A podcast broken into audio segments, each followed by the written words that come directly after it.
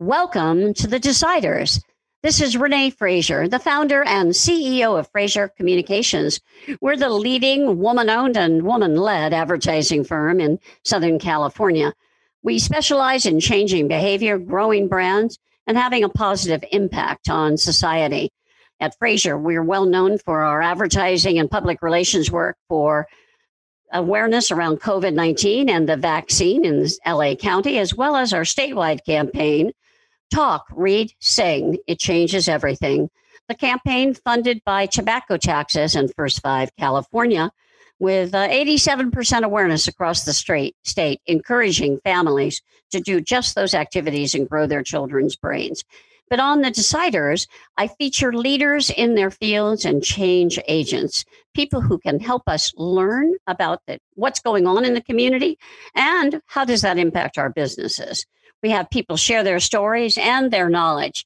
Today in California, we're experiencing the second time in recent history where there's been an effort to recall the governor. In 2003, then Governor Gray Davis was recalled. He was only the second governor to be recalled in U.S. history. Now there is an effort to recall current California Governor Gavin Newsom. To explore this and other California political topics, we'll be talking with Dan Schnur. Dan is a professor at USC's Annenberg School of Communications, Leadership and Policy, and professor of UC Berkeley's Institute of Governmental Studies. He has many political accomplishments, including initiating Fixing California, aimed at campaign finance and political reform. Dan Schnur, welcome to the Deciders. Thanks so much for having me, Renee. I really appreciate it. Happy to have you here, and this is going to be an interesting conversation. It always is. Let's begin with the campaign to recall Gavin Newsom. What's the likelihood of this happening? At this point, it's pretty slim, Renee. One of the, the challenges of being an elected official, particularly in an executive position, a governor, a mayor, or a president, is you get way too much blame than you deserve when things are going bad, and you get way too much credit when things are going well. So last spring, last winter and last spring, when it looked like the pandemic was really overtaking California, Newsom, as the person in charge, was being blamed by most voters, and provided an immense amount of fuel that allowed the recall to qualify. Now here's that here we are a few months later. Uh, the pandemic is certainly not gone, but is subsiding, and whether Newsom deserves the blame or not, whether he deserves the credit or not, is in the eye of the beholder. But the end result is that while a recall is not impossible, it's going to be a lot more difficult when Californians are happy with the way their world is going than when they're than when they're mad. Makes sense. Makes sense. I think you know the state of the economy is usually one of the best predictors, right, of how successful uh, an election will be if the person's the incumbent. And I, I think you're right. He's uh, certainly made change happen. It also helps that there's a surplus in the state of California, $76 billion, as I understand. Uh, in terms of the actual recall, uh, do you see any strong Republican candidates uh, throwing their hat in the ring? Well, there are there are four prominent Republican candidates, so I'll, I'll adjust the the adjective from from strong to prominent. To, to prominent. Mm. And the four, at least to date, that have gotten the most attention are John Cox, the businessman who ran unsuccessfully against Newsom in 2018, uh, Doug Ose, the former Republican congressman from the Sacramento area, Kevin Faulconer, the former mayor of San Diego, and Caitlyn Jenner, the former Bruce Jenner and reality show star and Olympic decathlete. At this point, uh, uh, Faulconer, the former mayor of San Diego, is running what I would call the most conventional Republican campaign, conventional in the pre Trump sense. He's talking about tax cuts, he's talking about public safety, he's talking about school choice, talking about all the things that Republicans have talked about in California and elsewhere over the years. I think, at least right now, partially because uh, Caitlyn Jenner is a, uh, receiving so much media attention and partially because the voters are focused more on the post COVID reopening than they are on the recall campaign, Faulconer's not getting a lot of attention. Uh, John Cox you know, is the type of candidate who historically has appealed to a more grassroots Trump voter. But right now, voters care much more about the pandemic than they do about politics. And that, more than anything, is what's working to Newsom's benefit. Well, it's interesting. It'll be it'll be useful to watch. I think uh, as a skeptic, I've been watching, and I think Newsom is doing his very best to make sure he builds confidence with key segments in the population. Uh, and obviously, as he tries to open the economy more, he's uh, very mindful of which groups will be able to come back to work. It looks like they're even going to look at OSHA regulations, not just uh, public health regulations. Is that correct? Yeah, well, while things are definitely trending in Newsom's favor, as the reopening progresses. There have been some bumps along the road. And one of them um, has been, as the state has been preparing for a June 15th reopening, there's been a lot more confusion about what the rules will be in workplaces, in stores and businesses and factories and so on. And Newsom finally had to step in and make some sense of this. Yes. Because there's been so much confusion about whether employees would have to wear masks in the workplace but it looks like what they finally resolved is that employees, like customers, will only have to wear a mask if they're not vaccinated. And so, once again, things to be seem to be heading pretty far in the right, uh, pretty well in the right direction. The one thing that might be worth paying attention to here, Renee, while Newsom does look like he has this pretty well in hand, is not how the recall will come out, but when it will take place. Hmm. The original thought is most California Democrats thought over the winter that the longer they were able to delay the recall, the more likely a post pandemic recovery would come, and the better that would be uh, for Newsom. But because things have progressed so quickly, they're now trying to move the recall up. And while it originally looked like it might be in November or December, it now looks like they're trying to push it to early September or even August. Oh, my. The thought being that as the wildfire season kicks in later in the year, as the potential for rolling blackouts comes out, and as the potential for a COVID resurgence comes later in the fall when the weather gets cold, their thought is let's get this done as quickly as we can before anything bad can happen and, uh, and, and, and flip the voters back. Makes uh, good sense. And thank you for bringing that up. I think while the economy is strong and before we hit that cold weather, because you're absolutely right. You know, we work with the Department of Public Health in LA, and there is a concern there'll be a, a small surge in September, October if we don't get everyone vaccinated. Uh, that brings us to the other subject of incentivization, right? And we know from the public health work that we've done, incentives do work to get people to change their mind. But what do you think of the governor's incentives, uh, the aggressive nature and the sizable nature of those incentives? Well, there's, as you know, Renee, and you just alluded to it, there's been a considerable amount of academic research done on the best way to get people to do something they're not inclined to do, whether it's vaccines, whether it's recycling, whatever it happens to be. And the research generally shows that the carrot works better than the stick. Right. And when you try to shame people, when you try to force them into doing something, they push back. And not only Governor Newsom, but governors in many states around the country saw that pushback earlier this year um, when COVID was at its worst. But as thing, but as uh, but as we're heading you know, out of the worst out of the worst of the situation, Newsom has adopted much more of an encouraging and an incentivized tone. The lotteries, the vacations. There are times when he looks a little bit like more like a game show than a governor, but you can't argue with the results. And since Newsom began offering these fairly lucrative incentives to Californians to get vaccinated, there is statistical evidence that the numbers are heading in the right direction. So whether it's gubernatorial behavior or not probably depends more on your partisan voter registration than anything else. But the bottom line is more people are getting vaccinated. And the job ahead, particularly in rural communities, particularly in minority urban communities, we need to do a much better job of accelerating the effort, but it's heading in the right direction. Yes, and we're excited to see that. We've been working on that with LA County, uh, a number of incentives around sports. In LA County, it's younger people, particularly young men, that are have been showing the greatest level of reluctance to get vaccinated. But you're right, statewide, it's definitely the rural areas.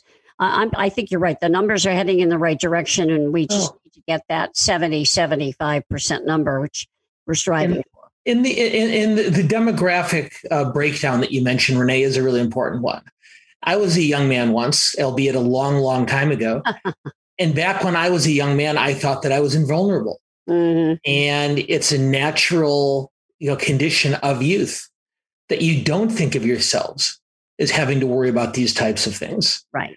And particularly in underrepresented communities, there really has been a skew. And going forward, finding athletes, finding entertainers, finding community leaders who are willing to stand up along with the more traditional political leaders and medical practitioners might be the key to getting over that next hump. Yes, we're doing a lot with influencers and social media, and uh, exactly that in those communities with the sports and entertainers. Let's let's turn the uh, the focus on Los Angeles and our mayor, Mayor Garcetti. There's uh, certainly a lot of talk about Garcetti being appointed ambassador to India and leaving Los Angeles. What do you think about that? Well, the the appointment hasn't been made yet. But as you know from watching politics over the course of your career, Renee, the amount of energy that Garcetti's people are not expending to push back against the rumor means that it's probably pretty much of a done deal. And although, uh, if even if Biden were to announce the mayor very quickly, there's a fairly extended, sometimes several months long confirmation process in the United States Senate. But it is looking more and more likely that at some time before the end of this year, the mayor will depart, uh, leaving at least a temporary vacancy in his office. Now, as you and most of your audience knows, the way Los Angeles works is the president of the city council under those types of circumstances, in this case, council president Nury Martinez, would step in as mayor. But Martinez is one of four members of the council who were planning on running for mayor next year to replace Garcetti. Mm-hmm. And my guess is there's going to be a considerable amount of intrigue into as to whether those other council members, Mark Ridley Thomas, Kevin DeLeon, and Joe Buscaino, are willing to stand by and let Nury Martinez become the incumbent mayor, given the advantage that would provide her in a campaign for a full four-year term in 2022. Mm-hmm. So if if Garcetti is appointed and if he is confirmed, there's going to be a lot of sharp elbows flying around city council chambers between now and the time this gets resolved. Yes, we've been watching the four of those folks uh, uh, gain spotlight and increase their visibility on various issues. Uh, one of those issues, rightfully so, uh, is homelessness and uh, what solutions we can be can be brought to bear on, on homelessness. We know that uh, we all voted for H and HHH. There are a lot of resources, and unfortunately, there are more people falling into homelessness and living without their homes than ever before as a result of the pandemic. And Garcetti just hasn't seemed to be able to keep up with uh, what what needs what needs to happen and the solutions. What's your perspective on the homelessness issue? And I know Garcetti wanted to make that his centerpiece, but he certainly has not succeeded in making that a positive story. Well, uh, Mayor Garcetti makes a plausible case that the reasons for the explosion in homelessness here have as much to do with state and national public policy as as as local.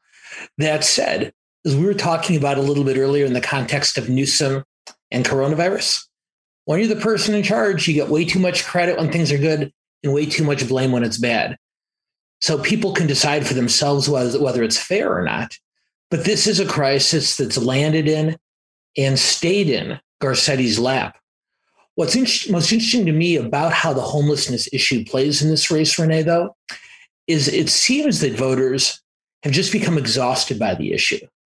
And I say this not particularly charitably, but the biggest difference that's occurred over the last few years is it's gone from a problem that most Angelenos knew about to a problem that they see every day. It's so close to home now. It's in so many neighborhoods, right? Precisely. And Busca- Joe Buscaino, you know, who represents the South Bay in in the in the council, he's a former police officer, and he's staked out what a couple years ago might have looked like an unacceptably conservative position on these issues.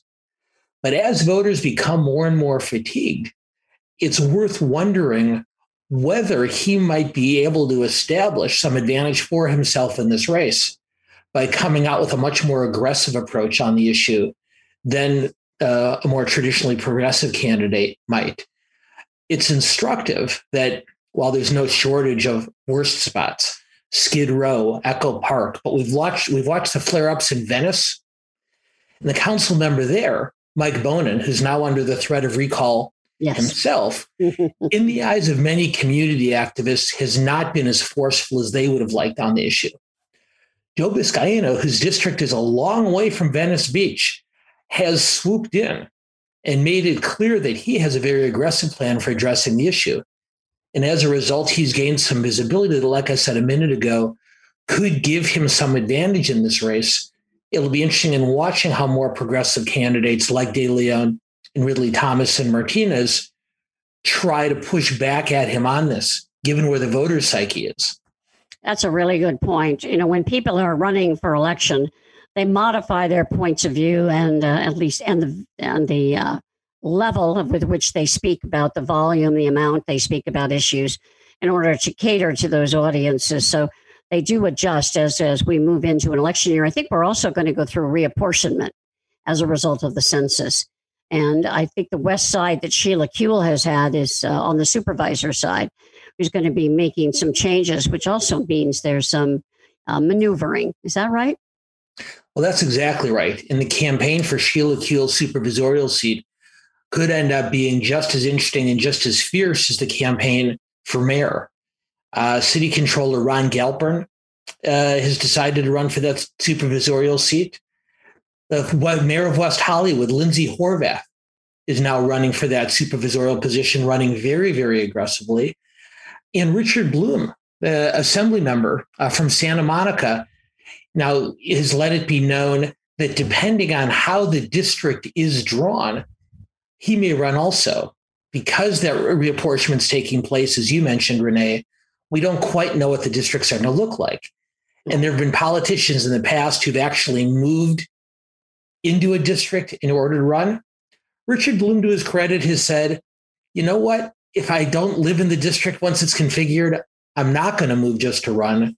But assuming Santa Monica does end up does end up there, I think a three-way race between Bloom and Galperin and Horvath could be fascinating to watch.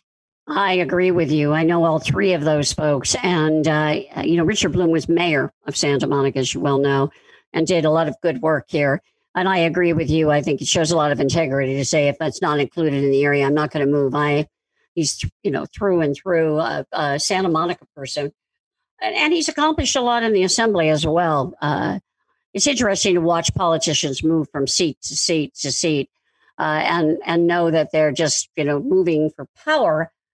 I guess what I believe is what did they accomplish? What did they say they were going to do, and what did they do? What what criteria do you recommend people use to evaluate these candidates? I, I think you're exactly right on this one, Renee. Look, biography is destiny. And what a man or woman has accomplished in their past is the single greatest indicator on what they'll prioritize in the future. And I'll say this about the supervisorial race, because like you, I know all three of them, is often when we go to vote in Los Angeles and elsewhere in the state and around the country, we think, oh my gosh, what a bunch of clowns. Who in the world am I going to vote for? In this campaign, I think it's the exact opposite challenge. You got three really impressive public servants Richard Bloom, Ron Galperin, Lindsay Horvath, who've all done some really admirable work in office. Uh, it'll be one of those rare instances where, where we have an embarrassment of, of riches.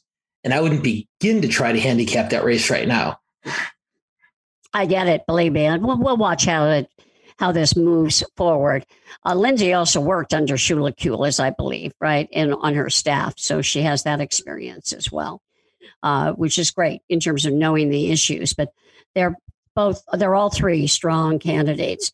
Let, let me ask us to shift, uh, uh Dan, and let's talk about the national political situation. What's your assessment of Biden how well he's getting things done. This show is being recorded just before he has his conversation with Putin, the meeting with Putin. Uh, but looking at the national perspective and the uh, American Rescue Act, uh, the other things he has going through Congress. Tell us what your perspective is. I think Biden was able to get off to a very strong start simply because so many voters were so fatigued by Donald Trump's presidency. Now, it's worth remembering that this was a very close election. And, uh, and there is a very, very sizable plurality of voters who supported Donald Trump and who still do. But that said, the swing voters who tend to decide these elections, while they were very supportive of what Trump had done in terms of the economy, were very, very critical in the way he'd handled the pandemic and the, the coronavirus. And so for Biden's first 100 days, being able to emphasize the pandemic and the post COVID recovery uh, in the passage of the Recovery Act and on other fronts, simply not being Trump was good enough for him. So now that that's done, Biden hits a more challenging stretch of road. Uh, Trump is not as evident in the news media and in the public eye as he was at the very beginning of Biden's term. And while on one hand, that uh, removes Biden's loudest potential critic from the discussion, what it also does is it deprives Biden of a unifying force. There's a lot of ideological space in the Democratic Party between Alexandria Ocasio Cortez and Dianne Feinstein. Yes. Between Bernie Sanders and Joe Manchin. And the one thing that unified the Democratic Party, all three of the election and beyond, was a distaste and an antipathy for Donald Trump. Trump may or may not run in 2024. Who knows and who would be you know, foolish enough to guess at this point. But right now, he's maintaining a fairly low profile. And I don't know that that helps Biden because the best way for him to bring his party together is to remind them of what that unifies, of what unifies them. And when Trump is not highly visible, the differences emerge. Uh, Biden has a tremendous challenge ahead of him on the infrastructure legislation that he's been pushing, both from Republicans and from Democrats and the same dynamic he faces on any number of other issues criminal justice reform, voting reform, climate change. On one hand, he has Republicans who are very resistant. But on the other hand, he's had a real challenge in unifying the Democratic Party behind a lot of his policy goals, too. So, good start. But now he's hitting the more challenging waters. We'll see what happens. Yeah, I agree with you that uh, you know he no longer has that uh, you know unifying enemy. But on the other hand, that's forced him and the Democrats in Congress to be substantive, right? To be able to bring issues to the fore. Uh, and we know that there's uh, support on, on both the, on the Republican and the Democrat side for infrastructure. It's very obvious that we need this in the United States. It's really a matter of how we come to that. Uh, do you think there will be a, a, a bridge that's created in the divide in Congress over infrastructure and job creation or in on any other subject? It looks like Biden's infrastructure package is being divided into two different pieces. One, a more traditional physical infrastructure package, and it's what we've always thought about when we use that term roads, bridges, here in the 21st century, broadband. And then there's what Biden calls social infrastructure, more investment in healthcare, childcare, senior care, and so on. And there are very, very heated conversations going on about potential bipartisan support on that physical infrastructure package. It's probably not going to be as large as Biden wanted, but it looks like the centrists in both parties are having fairly productive conversations. If Biden wants to get that social infrastructure package through, that's probably going to have to be on a party line vote, which means his biggest challenge isn't Mitch McConnell and the Republicans, but rather the most centrist of Democrats. That makes sense. You know, I'm I'm a big fan of the social infrastructure. Doing the work with First Five California, I've come to realize the importance of childcare and the role women play as care providers, and I think that was made very clear during the pandemic.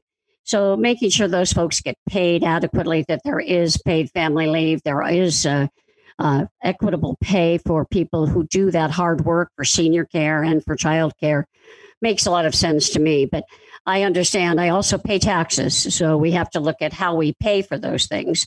Uh, but I, am glad to see that uh, the Biden has taken both issues on. I give him credit for that, uh, and and also for being what they call boring. he doesn't get quite as much attention as as President Trump did, and and that's because he's hard at work. At least that's my impression. What about you? I think that I think that makes some sense. You know, Biden, of course, ran last year as a very centrist establishment candidate. And as the pandemic worsened and as the public appetite at least potentially grew for more aggressive government, at some point between election day and inauguration day, he found his internal Franklin Roosevelt and Lyndon Johnson. we'll see if he can. Uh, we'll see if he can carry that across the across the finish line.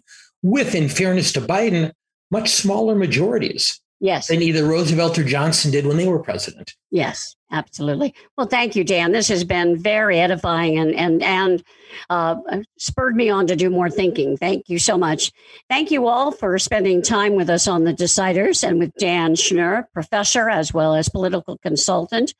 We truly appreciate you listening to these shows and thinking and reflecting as we talk about the issues of our day. You can hear our podcast anytime on our website at FraserCommunications.com. Fraser is a full service advertising communications firm. You can find out more about us at FraserCommunications.com. Thank you for listening. We'll be back next week here on The Deciders with Renee Fraser. Have a wonderful week ahead. Stay safe and stay well.